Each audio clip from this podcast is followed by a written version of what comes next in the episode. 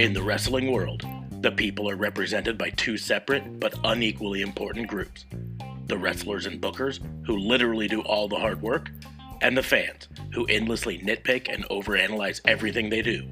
These are their stories.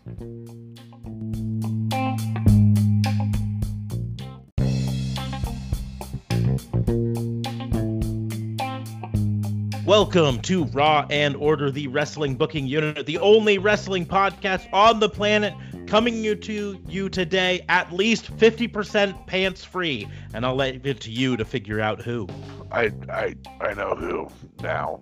I didn't know that before. I am your host, Detective Mark Smarks, and I'm joined by my partner in crime, fighting District Attorney Vincent Cafe. What's going on, man? How are you? I thought I thought we were partners in pants wearing. Apparently not. Dude, it's like almost midnight. You think I sit around wearing pants at midnight? You're going into a podcast. You want to be unrestricted. I get it. Gotta have the airflow. Oh, yeah. Um, not joining us today, though, JLB. He uh, has to study for a test or something. You know, grades are important or something like that. Yeah, like he, like he, like he isn't making enough off the podcast. Yeah, like life. seriously, we need to pay him, send some more loonies that way. Sense was the important part to that, not the loonies. But uh, I would like to remind everyone that Raw and Order WBU is part of the Tapness Co podcast network. So once you're done listening to this, and of course clicking the like button and the share button and subscribe button and all of that jazz, head on over to tapnessco.com. Check out the other shows on the network there. Or they can actually go back and listen to some of our other shows because if they're listeners in the upper Midwest, or upper Great Plains, they're going to be snowed in tomorrow. Yeah. So just go ahead and listen to several of our shows tomorrow. Have a good time. Don't worry about uh, going to work because you're probably not going to go to work tomorrow. Yeah, those people in the north central area of the United States gonna probably be spending a lot of time at home. So. And Just for those go- of you farther east than Nebraska, South Dakota, North Dakota, say you're in Minnesota or Illinois, um, you know, in a couple days. It's fine. Yeah, it'll come, right? But just heck, go back to episode one and listen to that. And try, and try and smash out the what almost a thousand, well, more than a thousand hours of podcasting we have. Yeah, yeah. have, have fun with that. Uh, in 24. Yes. Put it on several podcasts, several different listens, and just pledging yourself with our voices. Start start it playing in every room in your house so that no matter where you do go to do your chores, it's it's just playing. Yeah. Anyways, we're gonna go ahead and get into reporting some crimes this week. Let's do it. Because we fortunately have another week without a pay per view to talk about. Uh, next, which, yeah, it's kind of kind of crazy to have uh, uh, two weeks in a row with no pay per view to really talk about it. yeah, blowing my yeah. mind. Um, oh, ne- next week, like you said, is going to be different though, because we will have Royal Rumble to talk about. I'm excited. I, I, I, cannot explain how jacked I am for Royal Rumble. I, in fact, because we are short of person, if we wanted to do some predictions tonight, I'd be more than happy to do that. Um, I, I really feel like the Rumble, the Rumble winner is going to be somebody who hasn't held the title before, and uh, I find that so intriguing and exciting. Yeah, there's there's a lot of fun stuff going to come. I find myself getting more excited for Royal Rumble each week. Like until this week, I was kind of, eh, you know, gonna happen. I'm still not exactly stoked about McIntyre versus Goldberg. Um, and I'm now, still excited about that. Yeah, I'm, I'm not. But uh, Roman Reigns versus now Kevin Owens is a lot more exciting than Roman Reigns versus Adam Pearce. Um, and the other then, way Adam would fun is if, if he would have gotten a, a hokey win. But uh, but the Royal Rumble itself is starting to fill out a bit. I think we've got now what is it? 8, 10, 12 men announced for the men's Royal Rumble and 12 women. So 12 and 12. Um, I think the women's side is going to have more surprises than the men's side. The men's side, they just have so many men that they can get into that that I would anticipate only like three or four surprises. Um, I just don't know if they've got anyone that can be as big a surprise as last year's surprise was, right? Yeah, it's going to be tough to top Edge. it's gonna be tough to get close to Edge, right? I, I just don't know who could be a surprise that would make even close to that sort of impact right now. Like Christian showing up and actually wrestling wouldn't make that sort of an impact. Um, I, I, I literally don't know who they could who they could pull in that would be that big of a deal right now. Anyways, uh, the women's side has a lot more room just because getting 30 women out of the the two main rosters without pulling up a bunch from NXT is already tough, and then add in you know some NXT that's still going to leave probably five or six rooms for some surprises. Um, I would anticipate Trish Stratus makes her yearly appear- appearance. Um, Lita wouldn't be surprising either uh, to show up in there for to do her now kind of cringy moonsault. Like back in the day, it wasn't it wasn't a bad moonsault, but now it's little scary looking. Indeed. But um, so I'll go ahead and kick off the crimes this week because uh, it's not Royal Rumble related. The crime is actually against NXT. Ooh. Um, and it's more a crime of confusion. And it really simply comes down to this NXT is a brand that's so deep in quality women's wrestling that it's puzzling to me. The crime is they're confusing me because they had to sign three wrestlers off the street straight to TV for the women's Dusty Classic. And I don't get why, right? Because, like, I mean, legitimately, they've got on the women's roster for NXT 8, 10, 12, 14, 16, 18, 20, 22, 24, 26, 27 women right now the list. And that easily could fill the Dusty Classic as they have it set up right now, which is quarterfinals, semifinals, final, right? So they really only need eight teams. So why did they need to sign three new wrestlers? Um, and in that, uh, keep in mind, in that counting, it includes these three new wrestlers, just to make sure. Um, but why they had to, to sign three new wrestlers to fill this out, that they couldn't have pulled a couple other uh, into it. Yeah, well, and and and you're right. I mean, there's there's so much roster. Even if you just pull them out of the their their prepared level in the performance center, you know, um, instead of signing, like you could have just done the they're ready performance center level people, you know, or some of the people that you've been moving around that maybe shouldn't have been moved around that could come down for a little while because you don't have to have people on the same brand because they're dating. Uh, Mia Yim. Uh, um, yeah. you know, stuff like that. So I get what you're saying. Like I say, it, it's mostly just confusing to me because, you know, you have Candice LeRae and Indy Hartwell already in it. You got Ember Moon and Shotzi Blackheart. You got Marina Shafir, and uh, apparently Jessamyn Duke is injured in some way. Um, I I don't know exactly why. So uh, she's got a new partner for this. Um, you've got uh, Kacy Catanzaro and Kayden Carter, Mercedes Martinez and Toni Storm, Aliyah and Jessica Kamea, and Dakota Kai and Raquel Gonzalez. But you know that means right now in the Dusty Classic, Rhea Ripley's not in it at all. Santana Garrett's not in it. Vanessa Borne's not in it. Xia Li's not in it.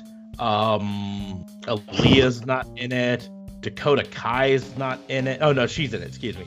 Uh, um, Io Shirai's not in it, but she's champion, so she gets kind of out. Um, but there's just a, a whole bunch of names that are just not in it, and I I don't get why, especially since you know if if it was all taking place at a pay per view, I could see them not wanting to have some names in it because they were going to be in another match, right? Um, like Rhea Ripley's a perfect example. Oh, don't put her in the tournament because we want her to have a match against so and so or whatever. Um, Rhea Ripley might not be the best example because uh, all expectations is she's getting called up to the main roster, so maybe that's why she's not in it.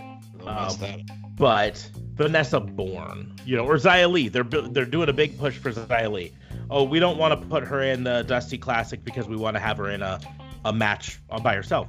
But they're not. They're doing these these quarterfinals and semifinals all leading up to the final at um, at a the, the next NXT takeover, I'm assuming. Um, and they're doing them on NXT and 205 Live apparently. So it just make it it's just confusing to me them signing these people straight to TV. Kind of like you say, there are a lot of people signed to uh, Develop- developmental contracts that are not on an actual um, on NXT right now, like um, Skyler Story, Simone Johnson, which is Dwayne the Rock Johnson's daughter, uh, Kavita Devi, who has wrestled before. I she might be injured now. I don't know. You know, so they've got some in there that they could pull up, but instead of pulling anyone up, they signed some off the street. And I use the phrase "off the street." At these wrestlers, at least one of them is actually relatively well known. Priscilla Kelly um, is formerly married to um, Darby Allin and has wrestled a few times on AEW Dark. Um, and so I'm a little familiar with her, and I'm sure she's 100% ready for the task. But it just seems a little weird to, for me for them instead of pulling someone from their own roster to sign people fresh out of nowhere, you know? Right. Especially when you have hands down. I mean, I don't think there's a, a podcaster I've listened to. I don't think there's a um uh, uh commentary group, you know, whether it's it's Bleacher Report, Bleacher Report or CBS Sports or anybody like that. Sorry, I watch a lot of kid shows and so Bleacher Report is Creature Report. It's my joke.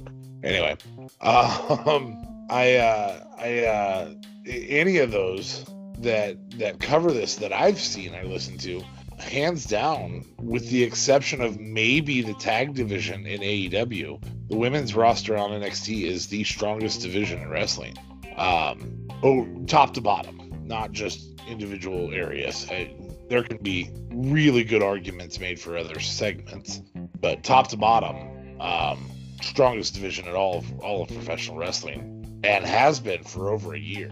Um, and and you didn't fill it out, you know, like you didn't use everybody that was there. Well, yeah. I mean, a perfect example is you you've got two other brands that you can pull from. Uh, uh, right now, Nikki Cross is doing absolutely nothing on Raw.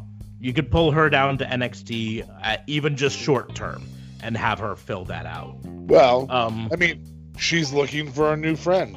Mhm. She found friendship. She liked friendship. She wants friendship, and she's not finding it again up there on the main Yeah. roster.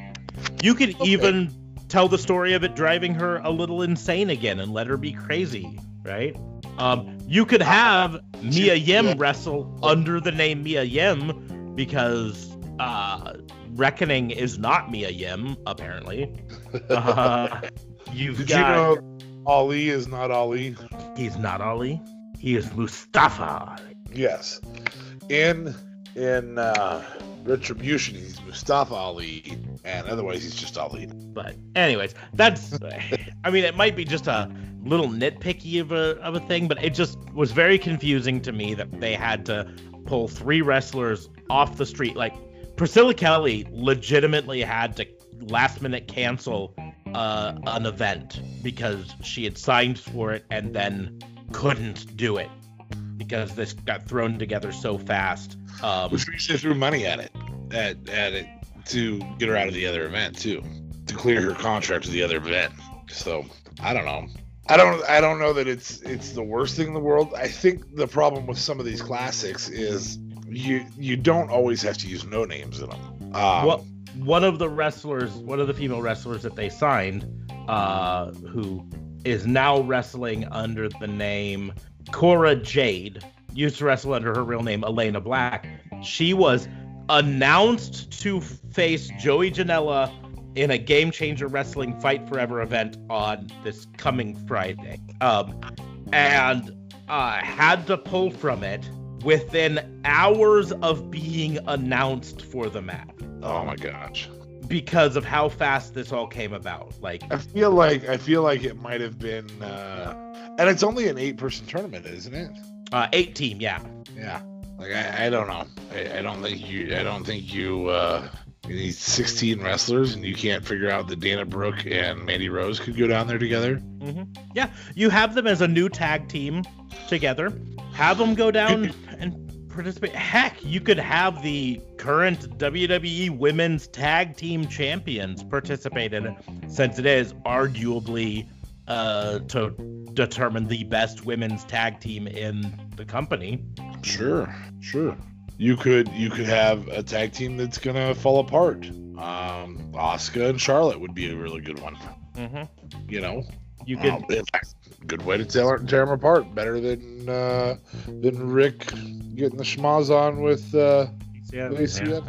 You could you could have uh you could have the Iconics reunite for one last time, one last run back in their old stomping grounds. and then realize that they shouldn't have ever been separated. Yeah, well, maybe that's the reason they don't do it because it would be too obvious. anyway, yeah, I agree with you. I, and not that these aren't going to eventually be great talents. It, it may have it may end up stacking the roster even more. The problem is, especially on the main roster, you you spend so much time burying other women. Um, give them a, a chance to be marquee.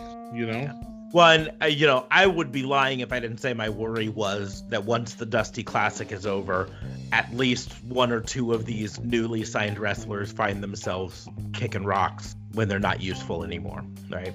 Like I've seen enough of Priscilla Kelly to know that she's talented and given a little bit more training, uh, she would adjust to the WWE way really well.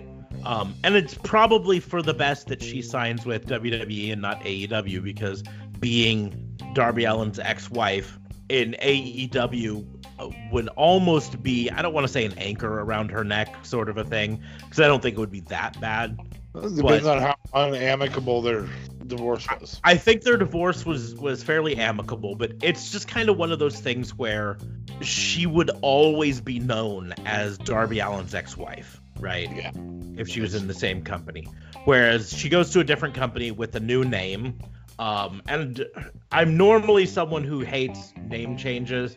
Um, and I I'm not entirely on board with this, but I don't absolutely hate it. Her new name is Gigi Dolan, and I I don't hate that name. I think Priscilla Kelly, which is apparently her real name, is a better name, but Gigi Dolan's not.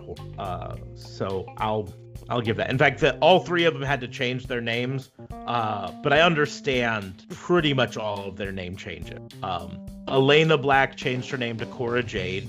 They've already got Aleister Black. They don't want another Black name in there. Uh, Lacey Ryan changed her name to Zoey Stark, and they've already got Lacey. Uh, they don't need another Lacey. In fact, they made uh, Lacey. What's her name? Lacey Jade. Uh, Lacey Lane was her name. Is uh, now known as Kayden Carter. So they already forced one Lacey to change her name. It doesn't surprise me they force another lady. So I'm not gonna back on them changing these names so much because I understand the logic behind them. And I don't hate Gigi Dolan. So I think she's definitely going to have a career with WWE, at least for a while. Um, I think she's talented enough. She's got a good look. The other two are a lot newer to wrestling, a lot greener, and I could see them uh, kind of uh, being used and thrown out by WWE. I hope not, but I could see it happening, you know? Especially just the way these signings came out of nowhere. Uh, apparently just to fill this roster for this event once they're no longer useful as filling out a tag team. Like Scarlett, why isn't she wrestling? We know she can wrestle. Why not put her in there? I don't know. I don't know either. It makes no sense. Anywho's, but that's my crime. We can vent on it or we can roll on. Uh, I mean, I think you're. I think you're spot on there. I think uh, how, how do you how do you make that mistake? How do you um, how do you start a classic without the people? Yeah, I, I guess that is part of it there. Just you you didn't have to announce the classic until you had the people, right? Uh like we could have gone another year without a women's Dusty Classic. I'm glad we're getting one, but they announced it before they had all the the people signed for it. May, maybe think a little bit in advance. If you knew the Dusty Classic was coming up, you were gonna book it for the guys. You say, hey, let's do a girls, uh, women's Dusty Classic. Maybe say, hey, before we announce anything, let's get all the members signed. Let's figure this out first. But apparently not. Apparently they're just like, let's announce it and fill it in later. Yeah, that's there lies the issue. That's good S word. Let's announce it and worry. We'll worry about the actual semantics of it later. I don't know. I agree with you. I, I, I think you're spot on there. I don't think you're wrong. I uh, would like to say that you are, but but uh, but I really can't.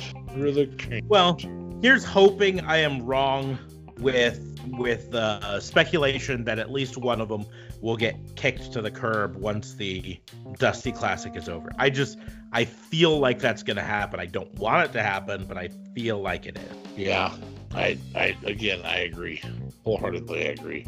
Um, I don't know. I just don't know. I, it's a, it's already thin rosters as a whole, and so you ran you ran uphill at it at 16 people and then you had to sign three, which means you're putting some putting people together who probably don't have a lot of experience together. Um, yeah, I get it. Are you there? Yep. Let's go ahead and move on to crime number two.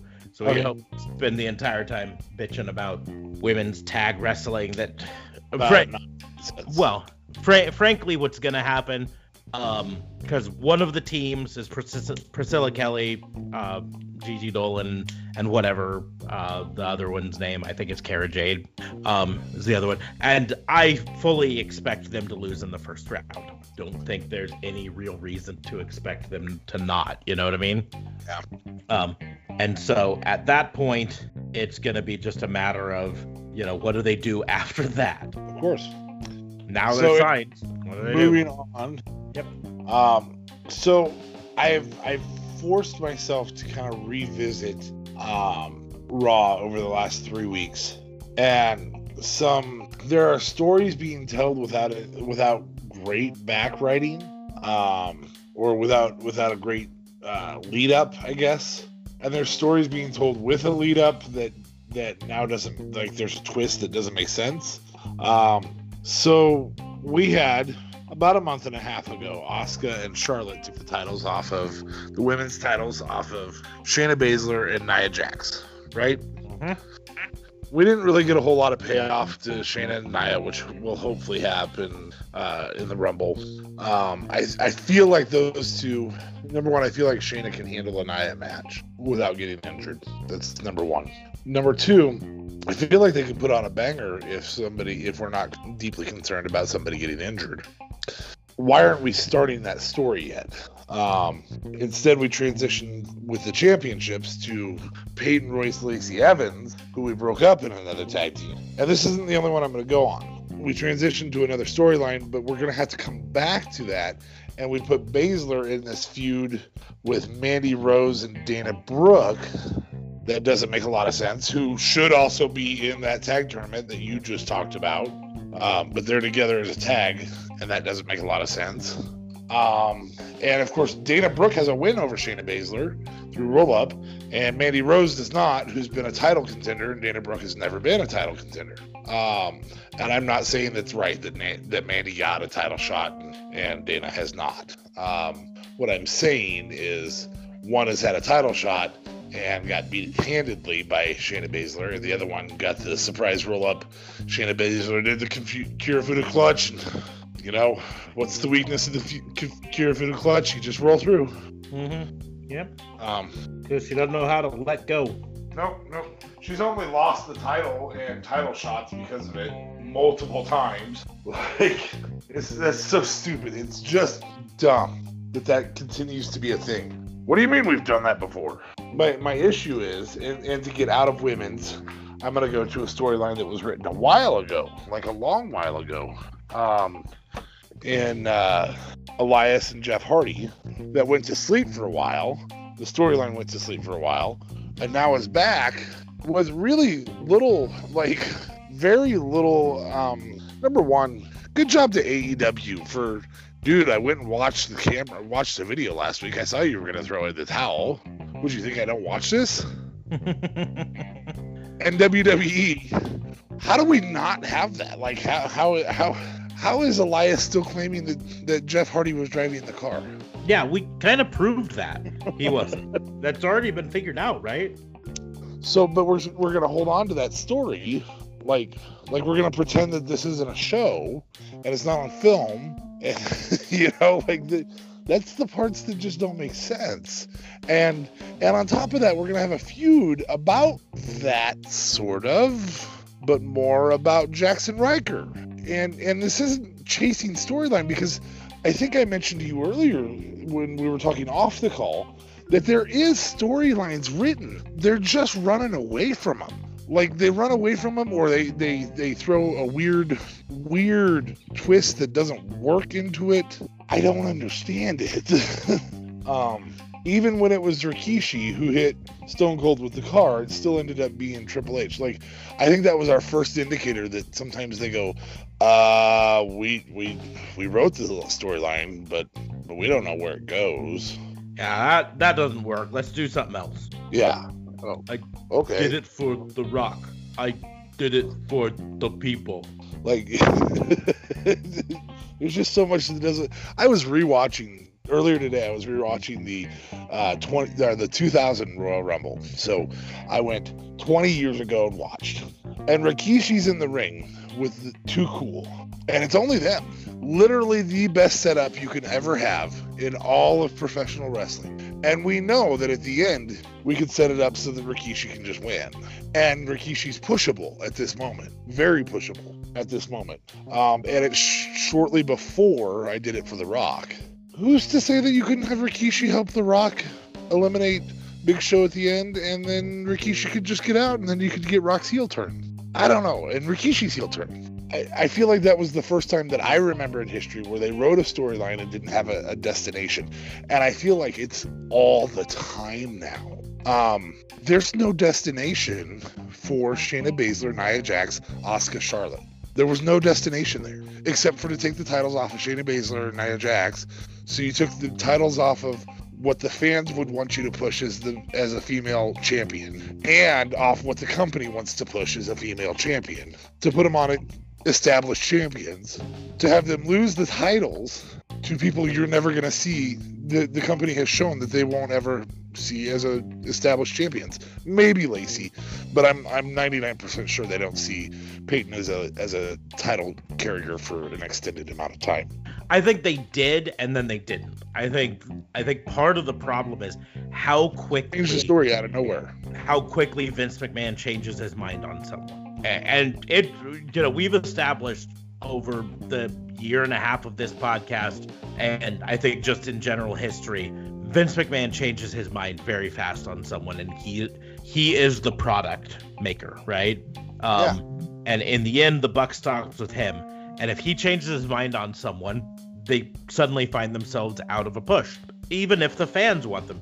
And I think that's what happened with Peyton Royce. I think he decided he wanted to push her one week, and then the next week changed his mind, and and she just But found herself. the iconics back together. No, he just found you know she found herself the ability to, to really be entertaining. I mean, Billy Kay's getting the better push out of this right now. Billy Kay's entertaining as all get out on SmackDown. I love it.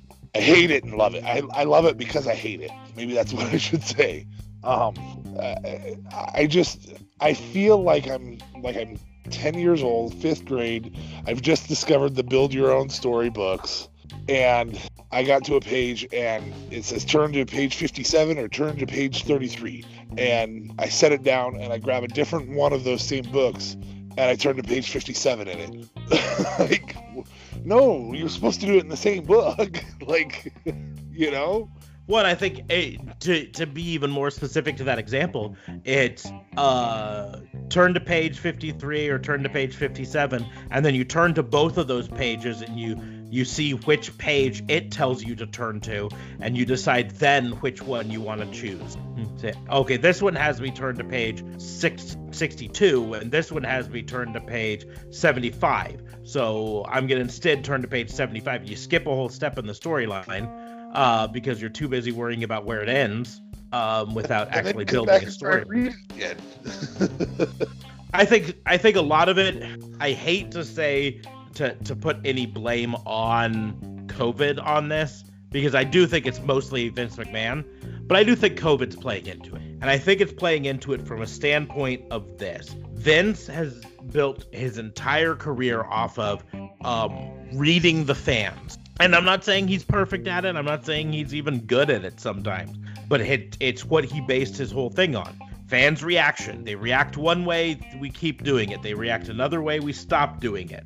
Um, but he's not getting either of those right now. Yeah, but his his idiot bestie that used to be a president, um, and and again, for those who are supporters and whatnot, the conservative on this call is me, but I'm gonna go to where he's an idiot, in my opinion. Uh, Twitter, um, the the on Twitter, I mean, he can still see the reactions. He could go look at what fans are saying. All he has to do is hit hashtag WWE, and fans will tell him what they're saying. Like they don't go on there and go, "Gosh, I'd really like to see Nia get a push," um, because not because they're facetious and wanting somebody else to get a push. They want to see Nia get get a push if they say that. They also aren't saying that. That's why I use that exact example. So and again, I don't have a problem with because some because some fans are marks. And and I was in my favorite era of wrestling when I was a kid was the worst was is widely regarded as the worst era of WWE. I loved Diesel. I loved Kevin Nash's Diesel. Um, and I marked out like a crazy man when Razor and Diesel showed up on WCW. So I'm a mark. I absolutely am. Um, but um, and and I hated the heels. I oh, I hated the heels so much as a kid. Those aren't the Twitter pages you read. You read the ones that'll actually keep it on televisions, and that's the 18 to 35 audience that knows this isn't real. That you know uh, enjoyed rooting for Triple H when he was a heel. You know, I don't. I I feel like there's fan reactions available to it. Uh, yeah, there's definitely fan reaction. I mean, he could just listen to some podcast. Um, they hear the fan reaction. But I think he's so old school that it's so ingrained in him. You got to hear the pop, you got to hear the the heat, and not having that there throws him off so much that I, I think that's a, a large part of what's happening. They're come up with a storyline, and when they don't hear uh, pop or or heat because there's no one there to do it, they literally don't know what's going on and, and what's happening, and they just go ah punt. we don't know what's going on, so we're just gonna punt it, do something else. I also am 100% sure he doesn't watch his own product. No, he he he doesn't watch it from a standpoint of of on TV. He watches it from a standpoint of he's back in he's in gorilla position and he watches the feed from there more from a production standpoint. I got to make sure the production's going smoothly. Got to make sure things are on timing. That's it. He's not he's not a wrestling fan. He's a he's a carny. Is what he is. Um, and you could argue that that's part of why Tony Khan in AEW is uh, being successful, as successful as he is, because he's a wrestling fan who's yeah who's booking it as a wrestling fan and listening to his fans. And now that they've got some fans in the audience, he can hear their actual reaction. But even when they they couldn't have fans in the audience, he could tell Darby Allin was still getting a reaction because he followed things like Twitter and Facebook and TikTok and would go, okay, Darby's getting a reaction, so maybe it'd be a good idea to uh, put put the belt on him, put the TNT belt on him. Um, I also think he allows other wrestlers who are also wrestling fans some say. Uh, Cody Ooh, Rhodes gets a lot of crap from from certain fans about you know oh he's just gonna come and book himself to win over the new guy. But the simple fact is, even when he wins, he makes the new guy, makes the up and comer look like a star, right? Darby Allin looked like a star in that series of I think it was three total matches with Cody, even though Cody won two of them. It built Cody as a star because he knew and the wrestlers knew that he was getting response. You know, they could they could see t- uh, uh, t-shirt sales. They go, oh, he's selling a lot of t-shirts. Well, people must like him. Yeah, well, and and the other piece of that, I mean, as fans, we've had the opportunity to mark out with AEW left and right. Um, I how did how did you know that Drew McIntyre was over? Because he's over. He's over huge. Every podcast I listen to, every article I read, he's over big time. They knew that. That's all been during COVID. I guess not really. The, his Royal Rumble win wasn't wasn't a no fan COVID. Um, but WrestleMania was, and they kept it on him all but a month. So they knew. Um, I don't know. How do they know that? Well, they don't care whether or not the Roman storyline's working, but how do they know that Roman's storyline is working right now? The same way. So, what on earth makes you think that? Why would you? Why would you latch on to this this Ric Flair storyline with Lacey Evans and Peyton Royce? Um, and and when when I again have heard nothing positive about it, nothing positive about it, other than that we do get to see how talented Peyton and, Lacey are in the ring. Everybody hates the story being told. So what what makes that the move? You know, the, there's just certain moves there that you're just like, well, that's not the right move. I don't know. I feel like Royal Rumble 2021 is a good reset point. Um, I, I am marking out for the Rumble itself. I'm not marking out for a lot of the storylines. Uh, I'm marking out huge for the fact that the Fiend isn't in the Rumble, and most likely Randy Orton will be. Um, I am marking out through the roof for that because I am so excited for the Fiend's inter- interference in the Rumble without being in the Rumble. Because um, I don't want him in the actual Rumble. so I if I were a betting man right now, I, say, I think I say that in every pep- episode now. I need to come up with a new term. Um, but if I were a betting man, I would bet uh, Randy Orton is not in the actual Rumble. That a match gets made between him and the Fiend outside of the Rumble. At the Rumble. At the Rumble, but not in the Rumble. I don't. I, we haven't even seen the Fiend back yet. I think they're they're playing on it, but um, it, and some of this is me reading the dirt sheets, which are not always accurate. But one of the things on the dirt sheets is Randy Orton announcing himself for the Royal Rumble is entirely a swerve so that when they have the match announced versus someone else is not in the Rumble is more of a surprise. Okay. So I I think there's interference. That's that's my hope. I mean, we'll we'll probably find out this week. Yeah. So by the yeah. time some of you listen to this, we might already know. Um, but, but that's that's if I were a betting man, that's what I would I would say is probably gonna happen. Kevin and Roman's Roman's gonna be a great match, but it is a it is a last man standing, so we know there's gonna be hijinks. Mm-hmm. Um, I used hijinks today. That's a pretty good one. Anyway, sorry.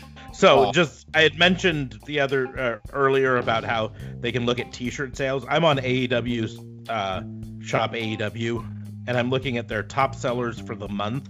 And number one is a Brodie Lee shirt. Number two is a Brodie Lee shirt. Number three is a Brodie Lee shirt. Number four is a Brodie Lee shirt. Number five, Sting. But number six and seven are Brodie Lee. Number nine's a Brodie Lee. Number eleven's a Brodie Lee. That's that's kind of an unfair situation right now. Yeah, it is but it is kind of kind of just fun to see. I think in in this respect, it shows how much respect the fans had for Brodie Lee. That sure.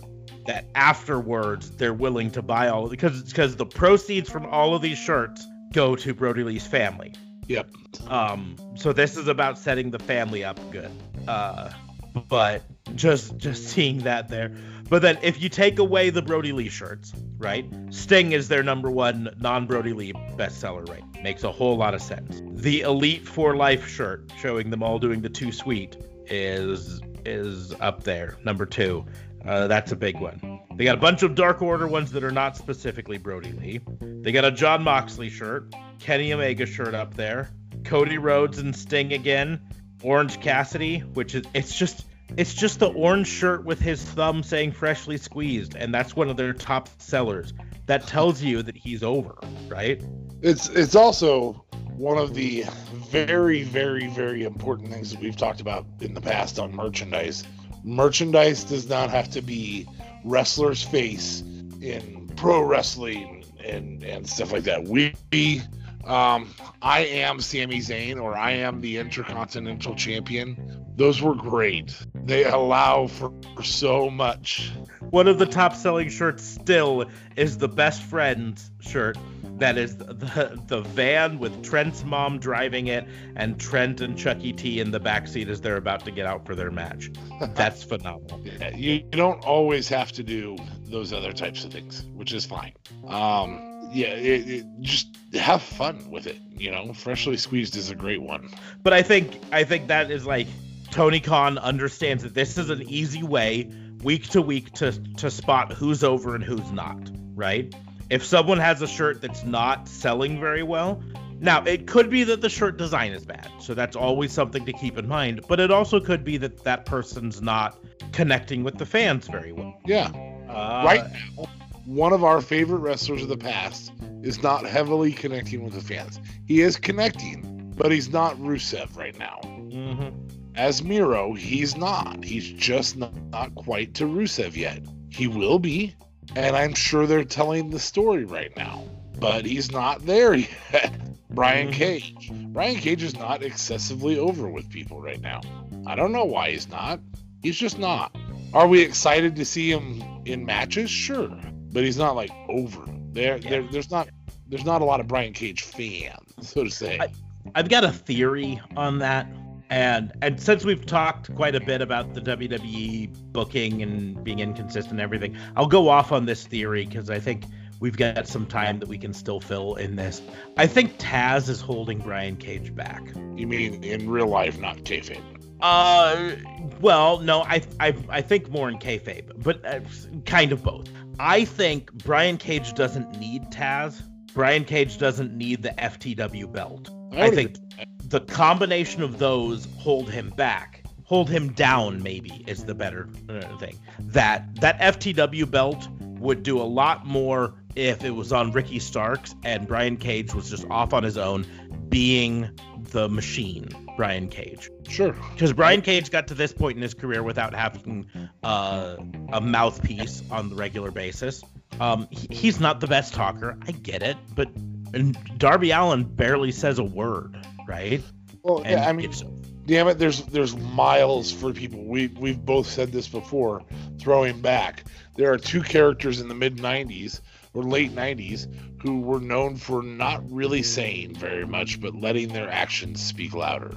Mm-hmm. and one of One them is the top-selling non-Brodie Lee shirt in the AEW marketplace right Sure. now. Yeah, there's another one, Sting. Yeah, for for a year he let his actions speak louder.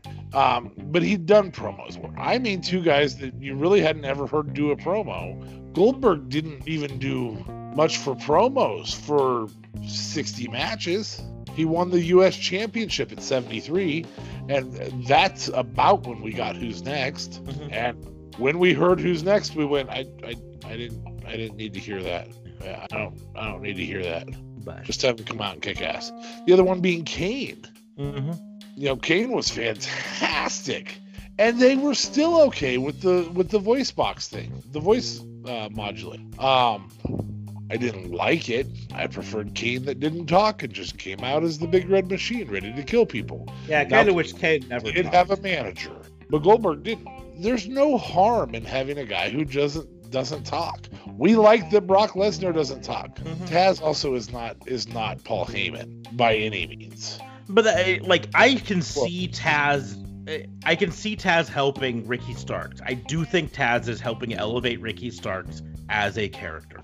I think Taz is helping elevate Will Hobbs. Will Hobbs is kind of an unknown. He was an indie wrestler that's kind of coming up out of nowhere. So I I see that. I just don't think Taz eh, and the connection to Taz is helping Brian Cage. And I think Brian Cage would do better in AEW if he was just the machine that just comes out and to steal a phrase from WWE wrecks everything and then leaves. Sure, Ever, uh, absolutely. Um, yeah, I, I, there, there's just something to be said for guys like him who don't talk and who don't have to have a mouthpiece. I am wonderfully excited that Paul Heyman, that Brock Lesnar had Paul Heyman. It was a match made in hell that was fantastic. Um, or match made in heaven, however you want to see it. Um, but I, I think you're right. I don't, I don't know that Taz, I don't know that Taz brings much to. I think you're right there. brings much to Brian Cage. But again, that's on that's on. We started it, and now we have Ricky start. You know, uh, we started out. Taz brought in Brian Cage, just Brian Cage. We had a little bit of a Brian Cage push. He had his title shot. Really hasn't been much for Brian Cage since then. Also, shortly after the title shot, about a month and a half later, we had Ricky Starks and uh, and oh, the other guy, um, Will Hobbs. yeah, Will Hobbs. Yeah. So now Taz has that split, and, and it would be different if it was a faction that was coming in and, again, to steal a WWE term, wrecking everything and leaving. Different story. Instead, they're used as the guys who they're used a lot like the Hurt Business. Mm-hmm. Go out and show the unity of the Nightmare family. Well, okay, but who are they united against? Well, for that moment, you, but it's gonna the real push is gonna be against somebody else. Okay, I guess. And they can't do it with the with the Dark Order right now. I get it. It's just there's probably there's probably a few wrenches thrown in some storyline writing there, and I think they're trying to reset and adjust. And that's it's an excuse, but it's a valid one. Um, there's not an excuse to bring back Ric Flair to help push Lacey Evans. Indeed, there is not. There isn't. Um, there's not an excuse to take the titles off of Nia and Baszler, who are really the wreck everything and leave group. Um, put them on one of the best women's, or what you currently consider the best women's wrestler in WWE, and um, the most decorated women's wrestler of the modern era. Um, that, that, that just doesn't make sense. It doesn't do anything for anybody and you didn't continue some other storyline. There should have been a breakdown between Nyla and, and or Nia and Shayna, and there really wasn't. There was nothing heavy to speak of. That Yeah, the- breakdown should have lasted weeks. Yeah, the closest they've had is this week on Raw. Uh, Shayna declared herself for the Royal Rumble and says, "I'm gonna win it," and Nyla was like, "Naya Yeah, tough. was like, was like, um, but I'm gonna win it because I'm Nia Jax." That's kind of a Yeah. lame breakdown. Yeah, Speaking of Nyla Rose, though, that's another person that I don't think is benefiting from a mouthpiece. yeah, I Do not think the association with Vickie Guerrero is helping Nyla Rose. no, no. Vickie Guerrero was perfect for Karma or uh, uh, Awesome Kong. Well, and here's the I like looking through the women's roster for AEW, right? I could see Vickie Guerrero coming in and helping some of the women. Uh, Sure. She would have made a good mouthpiece for uh, one of the Japanese wrestlers like Hikaru Shida, who doesn't Yeah. doesn't speak English quite fluently yet. and Um, and really doesn't have a uh, a uh, identity. Mhm. You know, oh, She- flippy flippy Japanese girl. Okay, Yeah. She also, like, oddly enough, she could maybe be a mouthpiece for, like, Kris Statlander when she comes back, from a standpoint of, she speaks alien. yeah, she's an alien. She doesn't get what's going on. I'm gonna do this for her. but but Nyla And- Rose isn't getting anything out of this. In fact, I feel like ever since they paired them up, Nyla has been kind of lost in the shuffle. Sure, sure. And I don't think it gains Nyla in, anything to turn on Vickie because she's less successful with Vickie there. Mm-hmm. Which is true. She is less successful with Vickie there. But turning on Vickie doesn't do anything for her. About the only way out in that is to Vickie turn on her because you're not winning enough, so I'm gonna find a new person. And then we Uh, can get Beast back. Yeah. Sorry, Nyla. I know you listen to the podcast because all of us Satanist folks listen to each other's podcasts, but I think you're being written into a corner for being one of the best wrestlers in AEW. Yeah. I agree. So anyway, that's that's really my only beef is is I feel like sometimes I I really I feel I don't even feel like I'm I'm doing the whole jump around books. I feel like I'm skipping chapters in War and Peace, you know, um, which is the only way to read War and Peace, by the way, um, because it's long. That's why, um, and significant chapters, you know. Um, I don't know. I maybe I'm wrong. Maybe it'll all come together there are some storylines right now that I do not see any way they can come together. I do not see where the Elias Jeff Hardy feud can go that elevates either of them. I do see how it's already degraded a former world champion to lower mid card. The only person who's made a gain out of this feud is Jaxson Ryker. The only person. Elias has seemed chicken shit heel, way more chicken shit than he's ever seemed before. Uh, in the past, Elias was, yeah, I'll take you on, and if I lose, so what? I'm gonna, I'm a, I'm a drifter. You know what I think would have been the better use of Jaxson Ryker in this situation? Jeff Hardy's bodyguard? No. um, but that would have been a good use too, frankly. I think. Um, I I think I think if they played him off as Elias's body double. Uh, Wait, have him time out during a match with, at a pinfall. Jaxson, get in here. Yeah, maybe a little of that. I think my biggest thing is um, you've seen the movie Scott Pilgrim versus the World, right? Yeah. Yeah. So uh, Jeff Hardy backstage looking around, trying to find Elias. Oh, I'm so angry. Come over here, Elias. I got you, and spin him around, and it's it's Jaxson Ryker because they've got almost the same body style. They've got very similar faces, very similar like overall look. Like, yeah, fooled me too. He's my stunt double, right? Sometimes I let him do the wide shot. I, I think that would be the better use. Or, you know, Elias gets annou- announced for a match and the music hits, the Elias music and everything, and he comes down to the ring and the camera only follows him from behind as he comes to the ring and then he gets in the ring and the person squares up to fight it and then suddenly like, wait a sec, you're not Elias. Yeah, Elias sent me this time. I'm his Body double. double. Sorry.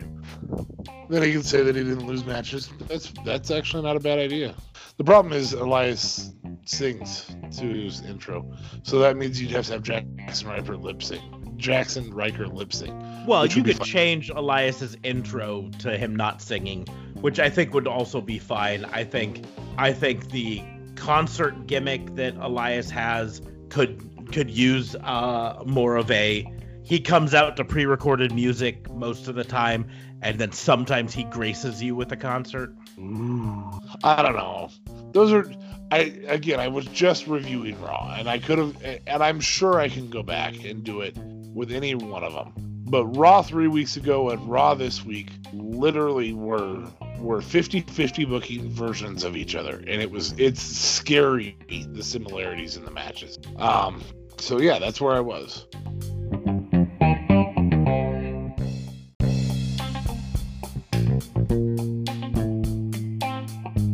Are we rolling to misdemeanors now?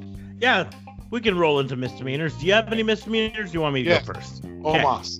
Gotta Go. do something with Omos. I would agree. I, Something. My my worry is if, the reason that they're not doing anything in the ring with him is that he's just still not ready for actual ring work. Then Um, stop it. then but- have him lose and get fired. Have him cost AJ a match and get fired. Agreed. Stop it. like eh, eh, I don't. eh, There, AJ's not getting attacked from behind. Um, the only time we've seen Omos really have an effect on a match, we've had some minor effects. We've had him catch AJ uh, and put him back in the ring. We'll probably even get some of that at the Royal Rumble. Um, but we aren't really getting anything other than other than the Miz Morrison cashing in for Miz and Miz not winning because Omos attacked Miz and prevented him from getting to the top of the ladder. Eh, okay. That was really the only time that, it, that he's been something. I don't know. Maybe that's my misdemeanor. Just do something with him. Agreed. Something needs to be done. And maybe he's a great wrestler. I don't think he is, or they wouldn't have had him the giant ninja. But Yeah. I I just suspicion that they just have decided he's not ready and uh yeah, you know, neither was Dio, but he's in the main event wrestling scene sometimes. Not main event. He's on the main roster wrestling team. but Yeah, so okay. Dio Maddin, I'm calling you out. Yeah. Dio Maddin or M- Mace. I want to see Dio Maddin versus Omos in the Raw Underground. Yeah. I would prefer to see him in the fight pit. Ooh, Kennel from Hell match. So, um, my first misdemeanor I am Oh. charging AEW with idea theft Okay. because we talked about the Dark Order being faces now a couple weeks ago after Brody Lee passed. And I was like, I, I don't see any way that they could not be faces now. And then this week on uh, Dynamite, they could not have been more face. They were singing happy birthday to a child and presenting him with a cake. And then the bad guys came out and attacked them. And then they won with the help of the child. It was it was like as face as they can get. So um AEW just admit that you listened to our podcast and that you got your idea from us and then I'll drop the charge. But for now um Or and then my stole it from John Cena or or Hulk Hogan or Nope. anybody else who's been super face before. No, because because it's about not just them being face, but the timing of the turn. Is is my idea. You took it, theft. Um, the other uh, charge I have is against Mr. Adam Pearce for the absolute BS kayfabe tweet that he put out declaring uh, the rules for declaring for the Royal Rumble. Um, and it's just like, why? Like he put out this tweet says it's actually pretty simple. Those that have been granted the ability to simply declare entry to the Royal Rumble by management are free to do so. Those who haven't must qualify. I don't write the rules, I just enforce them. That is the dumbest, dumbest kayfabe tweet I've read in a long time. You know what the actual answer, kayfabe or not, to that is, is because I said so. That's the way you do it. You're the authority figure backstage. You just say, hey, I said he could declare. I decided this person needed to have a match. That's it. Put it up on by management. I don't write the rules. You are the rules. But on that note, unless you have another misdemeanor, we will move on to commendation. Commendations. I, I I feel like I'm about to steal one from you here. Okay, try to steal it. I am 100% positive that in all of wrestling history, Alexa Bliss does the best character work ever. That is, uh, I'll I'll call it a steal. It's not exactly what I was gonna do, but my commendation was uh, Alexa Bliss's two personalities this week. I I nearly I nearly wanted to make it my positive make it a positive crime. I think because I, I sat there and I mulled it over. So we've got heel macho, um, but it really wasn't a character change. Um, we've got heel Brett was really close for me. Um, like a distant second with Brett switching back and forth. Um, but again, it was still Bret Hart. Um, I suppose you could say Bray Wyatt, um, but it's always been dark, scary guy. Um, and I mean, it's all it, even with the exception of Husky Harris, which was not a good gimmick, and it was a failure on his behalf. Um, everything else he's done has been dark, scary guy. So that's out. Um, Cody as dashing Cody Rhodes or or all those things, all the different roles he's been. Um, I would give you the best actor to come out of wrestling is The Rock, and I don't think his character work was that good. He was heel, arrogant, pompous guy, or face, arrogant, pompous guy when he did things well. That's it. Alexa Bliss has been cheerleader and did well with it. She's been snooty coffee girl and did well with it. She's been manipulative, uh, manipulative uh, uh, adult teen and done well with it. She's been fake besties, She's been real besties, She's been all of these things. And now she's literally playing somebody else's character as well as they do. It was incredible. Incredible. Like and I like talked about it on Tues on on FBI. That's how incredible it is. I I agree, and you know, like I was saying, for me the the big thing is her the two personalities in one show on this one, and how well she switched between them, and because it was more than just like the way she talked or walked or whatever, she physically wrestled different A lot different, yeah. as the And she put Dark. on black lipstick. Yeah, and we yes we know that the black lipstick part was pre-recorded. Um, it just makes sense for that. And here's the I don't have a problem with any of that. Uh, they are in a situation where they can do pre-recording right now. They wouldn't normally be able to do that. Let's take advantage of it now for storytelling. I get that. I'm 100% down with it. But how much different she wrestled as the the dark character versus the crazy but happy character that she played through the rest was was great. It was phenomenal. Um, so Yeah, and I was also just excited to see her wrestling again because it has been a long time since she wrestled on TV. Yeah, yeah, absolutely. So- And she so- was, I mean, the the blocking of Asuka's punches, like that was fantastic. Like, no, you did. I mean, the suspension of disbelief only works because she was incarnated by another per by another soul or whatever, whatever you want to go with there. But it was like, wow, that is really good. Um, and and also a commendation to Asuka when she's charging to the corner and tiny little Alexa does the upside down thing and Asuka slips and falls and oh my gosh, Asuka sold that like a mofo.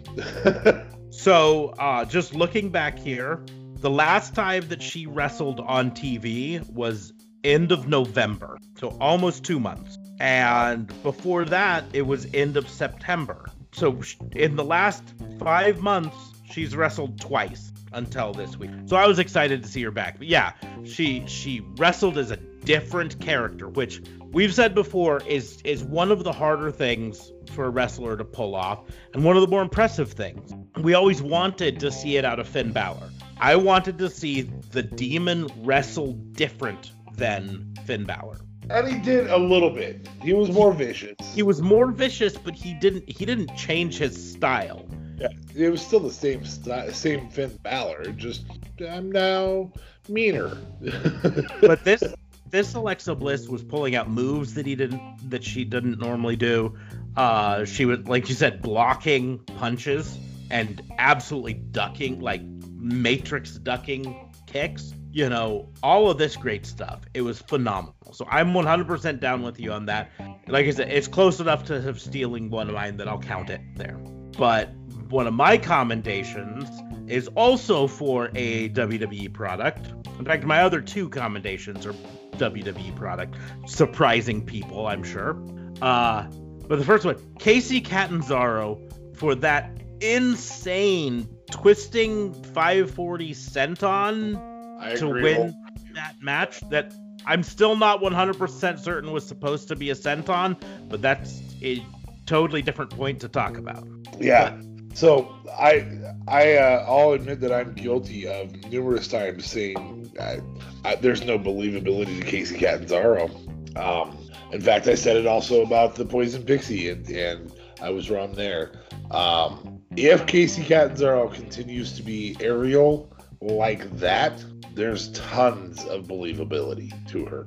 There's as much believability to her as there is to um, Rey Mysterio 619, if not more. Mhm. Now, would I like to see Kacy Catanzaro put on a little bit more muscle? And I think that would help her with the believability standpoint. Yeah. I think I think if she was a little bit more If she was built like Kayden Carter. yeah, you know, and that's the I'm I'm not talking I don't want her to look like Chyna, like a little tiny Chyna. Um um but yeah, just just a little bit more muscle on on those I think would help her out a lot. Because here's the deal, she's she's no smaller than Alexa Bliss really overall. Uh, and we don't have a problem with Alexa Bliss believability most of the time. Well, I think I think that's part of the issue with Kacy Catanzaro. You don't have, other than Tiny Girl who lost a lot, you didn't really have a character. hmm But that And the reason, the reason Alexa, in the long run, the reason Alexa got over um, was because she played a really great bitch. I, it's just, oh, Agreed. we're this far into the into the call and we haven't done gotten to PG thirteen. So, uh, Alexa Bliss played a fucking bitch. Yep. Yep. There, there we go. That was her one. So, um, but Can't no, made it that far. that that 450 twisting senton. I I didn't even hear if they had a name for it yet. Um, it was an absolutely insane move. I still, like I said before, am not 100% certain it was supposed to be a senton. It almost looks like it was an accidental over rotation, like it was supposed to be a twisting 450 back back splash, backflip, but but it landed as a senton and it still looked crazy. So uh, I'm gonna give her that. If she can keep replicating that, that's gonna be crazy. Um, so I give her commendations for that. And then my other commendation is on WWE for having an intergender match on TV this week. Go on. That's just crazy to me that because I would not have I wouldn't have put that in their wheelhouse at all this this year, right? I still would have said that that was not going to happen on WWE TV anytime soon. And not only did it happen, but it happened on SmackDown, and it happened with some of their with one of their big stars on SmackDown. Yeah. You know, and and um it was an impressive match actually in the end. Uh Reginald versus Sasha Banks. Reginald put on a decent um decent athleticism showing. Obviously looked like he belongs on TV. Sasha Banks was still able to lock in the submission and get the win. It didn't it didn't have Reginald getting a lot of actual offense, but it's still I I think it was a step in the right direction for believability in a lot of ways. I think it helped set Sasha Banks up better in the end. So so that's my commendation. I I I'm gonna counterpoint that a little bit. It's a great commendation, but they did do it. They just had a very believable person do it. They did it with, and that was Chyna. Um, and they've done it other times with Beth in, in, the Royal Rumble. Like we dog on them a lot. You can't live in that world all the time. It's not a fun world to live in all the time. Um, I would argue that participations in Royal Rumbles don't count as intergender matches uh, okay. as a whole. So so I'm discounting those. Um, yes, they did do some with Chyna, but that was almost 20 years ago. True, and and again, because of Chyna's pure mass, not chubbiness, but mass, because she wasn't chubby at all, she got that chance. But um, they have done it. They just haven't done it with petite little Sasha Banks size people prior to this. I forgot about that match altogether. so it was an okay match, but you said it, and I was like, uh, what? Which one? Because it was a build to a different part of a storyline, so I get it. Yes. Last, uh, the last intergender match that I remember in WWE was was Becky Lynch versus James Ellsworth. Yeah. I think they struggle with with if it doesn't look believable, I'm not going to do it. And this is the first one where it was man of the same size sizes or or slightly larger than woman. That is the first time they've really done that, with the exception of Chyna. Because, like, you know, I mean, back in the day, they did some tag team matches because they do a lot of the tag team intergender matches. Um, those I don't think count because they always do the when the woman tags in, the other woman has to go in, which kind of voids the whole point of tagging. But that's beside the point. Uh, they did have Dean Malenko versus Lita at one point. Um, um, another tag match. Molly Holly versus Crash Holly. Guy of relatively small stature in both of those. Mm-hmm. Not that Malenko wasn't great because he was. Oh my gosh, was he great? See, too, way too many of them, and and that's something that this one can be a knock against. This one is the only problem is when they do do most of the intergender matches, they do them for comedy purpose, right? Like Jacqueline versus Chavo Guerrero. Um, that's a comedy match there. Um, you know, and Becky Lynch versus James Ellsworth. That's a comedy match there. And in a way, this was this had the makings of a comedy match, but I think that's where this one succeeded, because they la- allowed Reginald to not look like just an absolute pushover, uh, a joke, right? He looked like he actually might win, and so Sasha Banks being able to beat him still felt like a win. Yeah. But that's my last commendation. Do you have any more commendations? No, and I have no accommodations either. No accommodation. No commendations or accommodations. Uh, not even for Cody Rhodes. Oh, geez, sorry. Oh, sorry. You should be here if you want to defend yourself, don't you know? So, so you mentioned earlier we could fill a little bit of time talking about Royal Rumble coming up because this will be the last WBU before Royal Rumble, so we can make some predictions. Although it's really hard to make any more any real predictions for Royal Rumble because there are only four matches so far set up for it, and two of them are Royal Rumble matches. You know, so it's like, uh, I mean, we can't predict too many of the matches. Like, we don't know any of them. Like True. I, I thought just maybe like the winner. Um, you know, pick do a trifecta. Your your long shot. Your But like I think Drew McIntyre is going to win versus Goldberg. I think this is them trying to set Drew McIntyre up as a legitimate champion, and uh, the only reason to put it on Goldberg is to pop the fans for a couple nights and then have him lose it to someone else, which I don't think helps Goldberg and it doesn't help Drew McIntyre in any way, and I don't think it helps the the fan pop overall. So I think Drew McIntyre there. no, I, I was referring to the actual Rumble match. So Mm-hmm. Uh, if I had a dark horse in the Rumble match, um, I I still believe I my dark horse is the person I want to win, and you want to win. And I think we both agree that we want John Morrison to win. We want that storyline to start going. Mm-hmm. Uh, three months is the right amount of time to sell that storyline. Um, it's the right the right people to sell that storyline. Miz is going to have a Miz and Mrs. season to film here pretty quick. Um, you know, and, and another season of generic wipeout. Um, so so I think we're I think we're ready for for that storyline. But um, that's it's still a dark horse because I know Vince. Yeah. You know, like I don't actually know Vince. I know Vince's behavior models.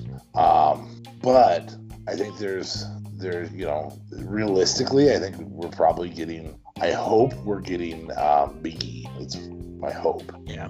Well, that's that's kind of what I was saying before the call started. That that I, Morrison's who I think should win, is who I think would be the best choice to win overall from a storytelling standpoint.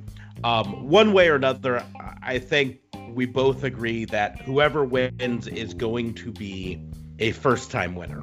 Um, That's the only thing you can do right now. and and so Big E winning is a really good choice for that to set him up as as a challenger down the road. Um, I think you know it all depends right now on how powerful they want to to set Bobby Lashley up, but. Bobby Lashley is someone who, if they push right, could be a legitimate contender, and they just haven't pushed right. So he's a potential. I would put him a kind of a dark horse. Um, I think now's the time with Lashley. In fact, Big E, I think you I think you can push him um, SummerSlam. Mm-hmm. Well, yeah, Uh, Bi- or- E could win his way in through a different stipulation match, you know, um, a elimination chamber match or something like that. Um, uh, I of the people who've announced so far, uh, which keep in mind Morrison hasn't officially announced, so No. but I I just see uh, Bobby Lashley's of the ones that announced the one that I think is most likely. Like I don't see them having Daniel Bryan win. I don't see AJ Styles win. I don't really see Otis. I think I think the Otis experiment in WWE is over. Uh, when uh, when they took the the Money in the Bank off of him, I think that was them punting, saying, "Oh, let's go to someone else. We don't believe in Otis as a potential champion." Um, so, uh, I think Miz doesn't win because he doesn't need to win. He's got the Money in the Bank. It makes no sense for them to write him as the winner, right? Yeah. Jey Uso, the only reason for him to win would be to set up a rematch against Roman where Jay tries to win his freedom or whatever. And the thing is, they can tell that story without him winning. Sure. So, uh, Cesaro, WWE's never going to give him the shot. They're just Yeah. not. It's painful to say though, isn't it? It is. They really should, but they're just not gonna. Uh, almost the same thing with Sami Zayn. I don't think they're ever gonna give him the shot at the at the big titles. I think they see him as a mid card at best. Um, person I can see winning it that's won it before that that still still creates a good story is Shinsuke. Shinsuke potentially, yeah. Um, I think they squandered the last one so badly mhm. that I, I kind of don't want to see it again. About the only thing is he's returned to his face music on TV at least. Um, and I say at least because there's a caveat to that. Apparently, they already recorded their India special, even though I don't think it airs until week or two from now. I don't even remember. But uh, he came out to his heel music at that special. But that makes a little bit more sense because India and Japan have not exactly the most pleasant history between the two of them. So the Japanese wrestler playing the heel there is kind of like the Russian wrestler playing the heel to America, you know, in America. 1985, yeah. Um, Dolph Ziggler, I just don't think they're ever going to give him a real shot Again, again. Yeah. Um, I think he's past that. And Jeff Hardy is the same thing. I just don't think he's I don't think he's top guy material anymore. Um, and if his brother was still there and he was tag team, yeah, they'd definitely be potentially running that division as tag teams. But as a solo guy, I don't think, and I, I think Vince probably agrees with me on this. Jeff isn't the solo guy anymore. I don't. I don't know that Jeff has a career in AEW. I don't. I I seriously think Jeff right now, uh, all of his wrestling is actually hurting his chances elsewhere. Um, and that's not saying that I think he's a bad wrestler. I just think that his wrestling right now is not showing off the Jeff Hardy that people would want to see in another promotion, right? We've seen in the past, yeah.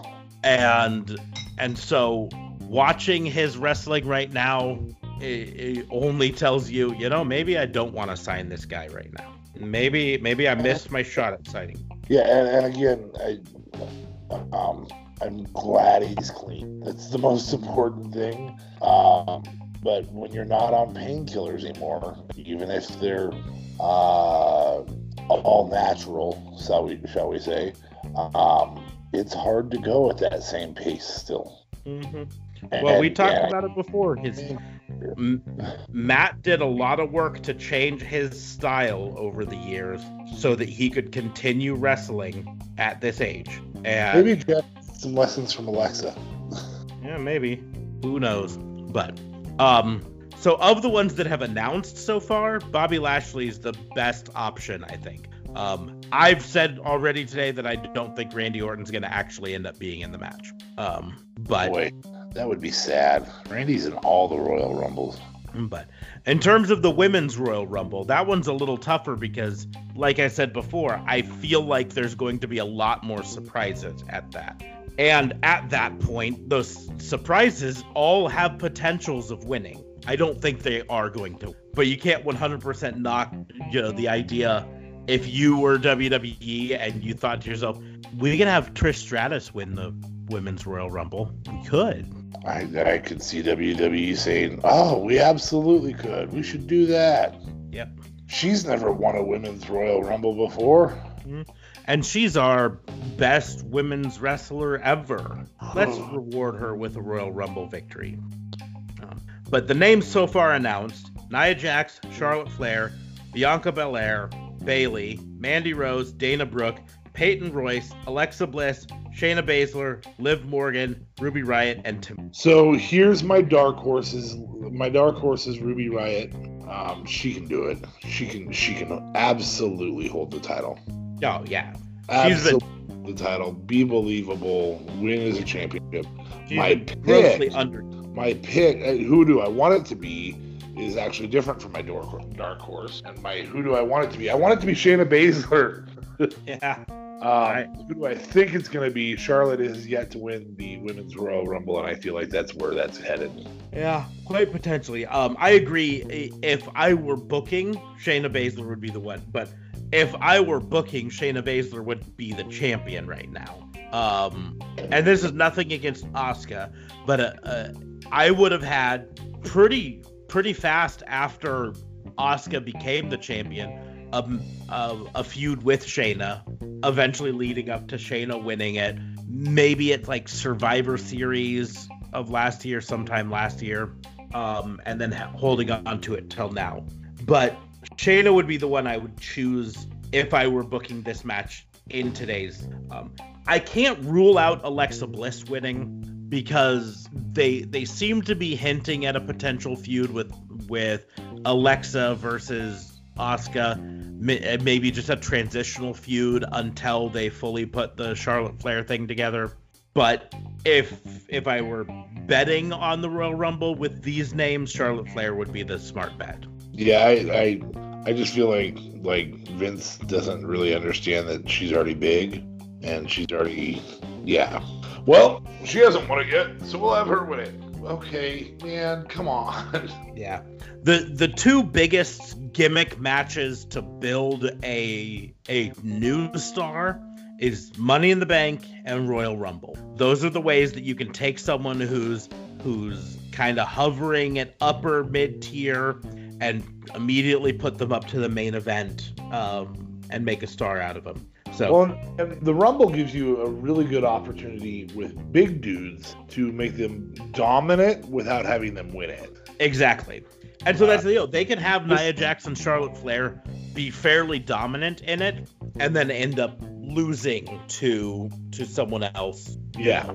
Um, to to, I, a, to a gang attack.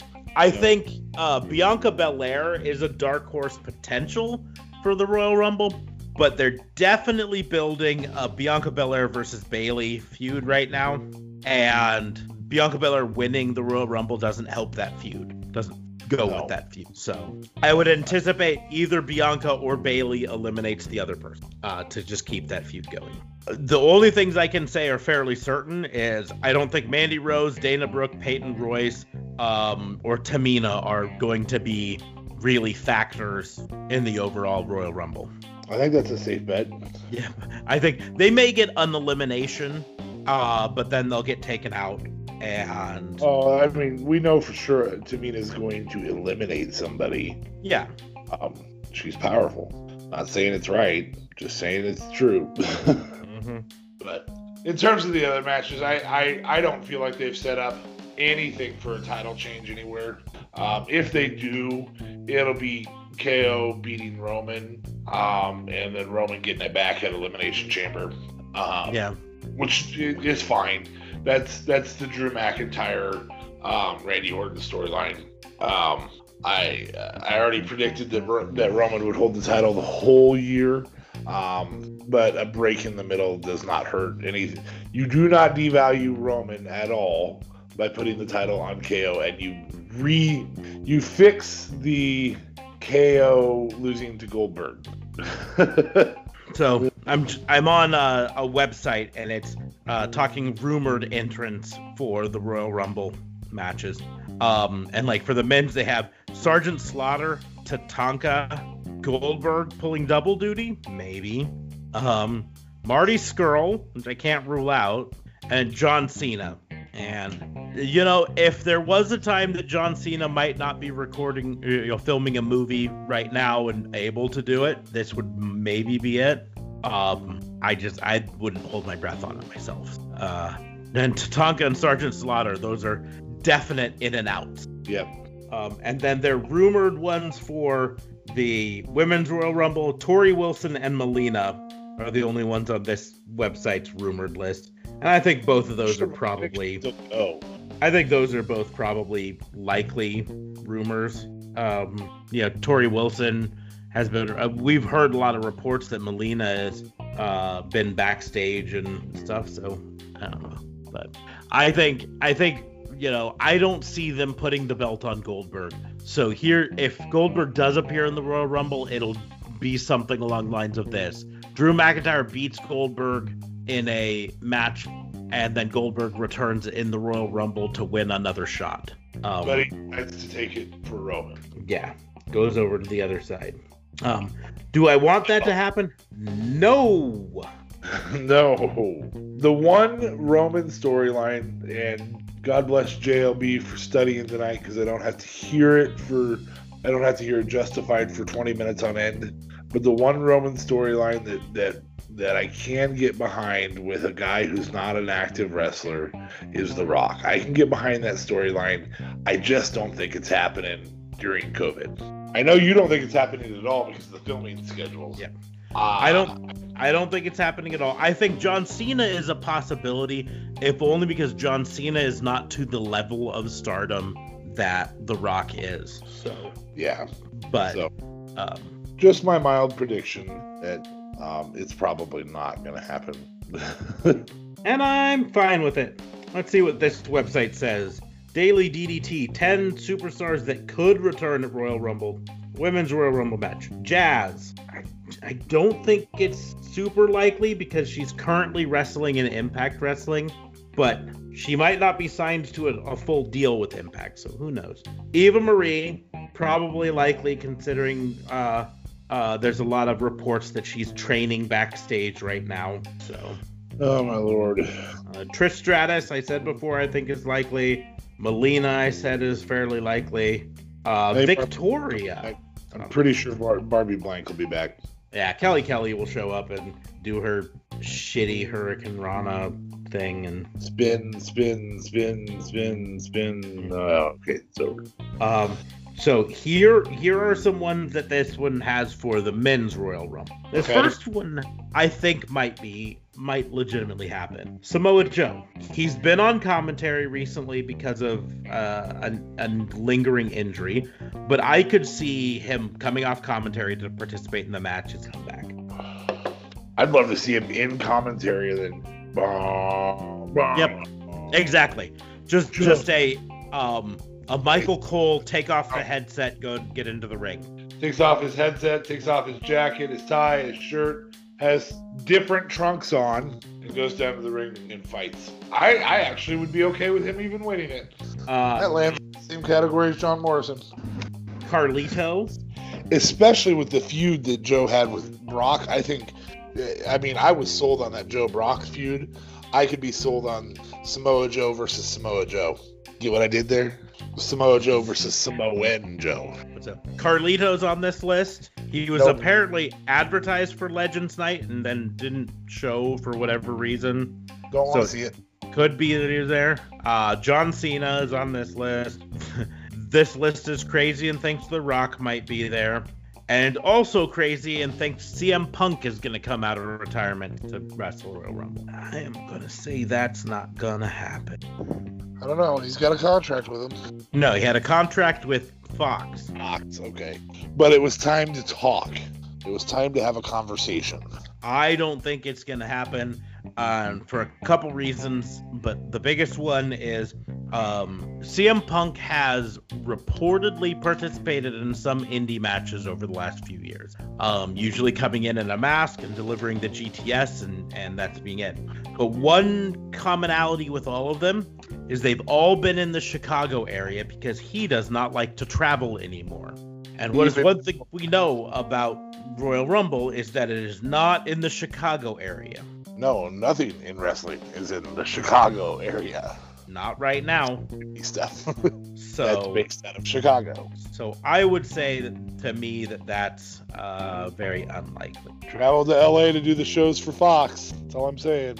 Uh, well, most of that was pre-COVID. Number one, and number two, Fox has actually bigger pockets than WWE does, and I, I just do not see, I don't see CM Punk coming back to wrestle for anyone really. I think we have literally seen know, the last of CM Punk in the ring. If he had a sweetheart, four matches, six months deal, and all of it's going to occur either in Chicago or in in uh, at the Performance Center. AJ, we're going to go down to the Performance Center. I got a match, and I also think that if they throw enough money money at it, they can get AJ. Do I think he wins? No. I, do I think it's a four match feud if he does come back? Yes, I think it creates a feud. And I think Jeff Hardy, that's a good way to send Jeff Hardy out on top or on bottom, whatever. So that's kind of what I'm thinking. pretty close to His contract being up, right? He's knocking on the door of that because he only had a, a year added to it. Yeah, he's probably getting close to it. Um, That's a good way to send him out. And I- again, I think if, if Hardy continues to wrestle, I think I do not think it'll be AEW. It might be their partner. It might be Impact.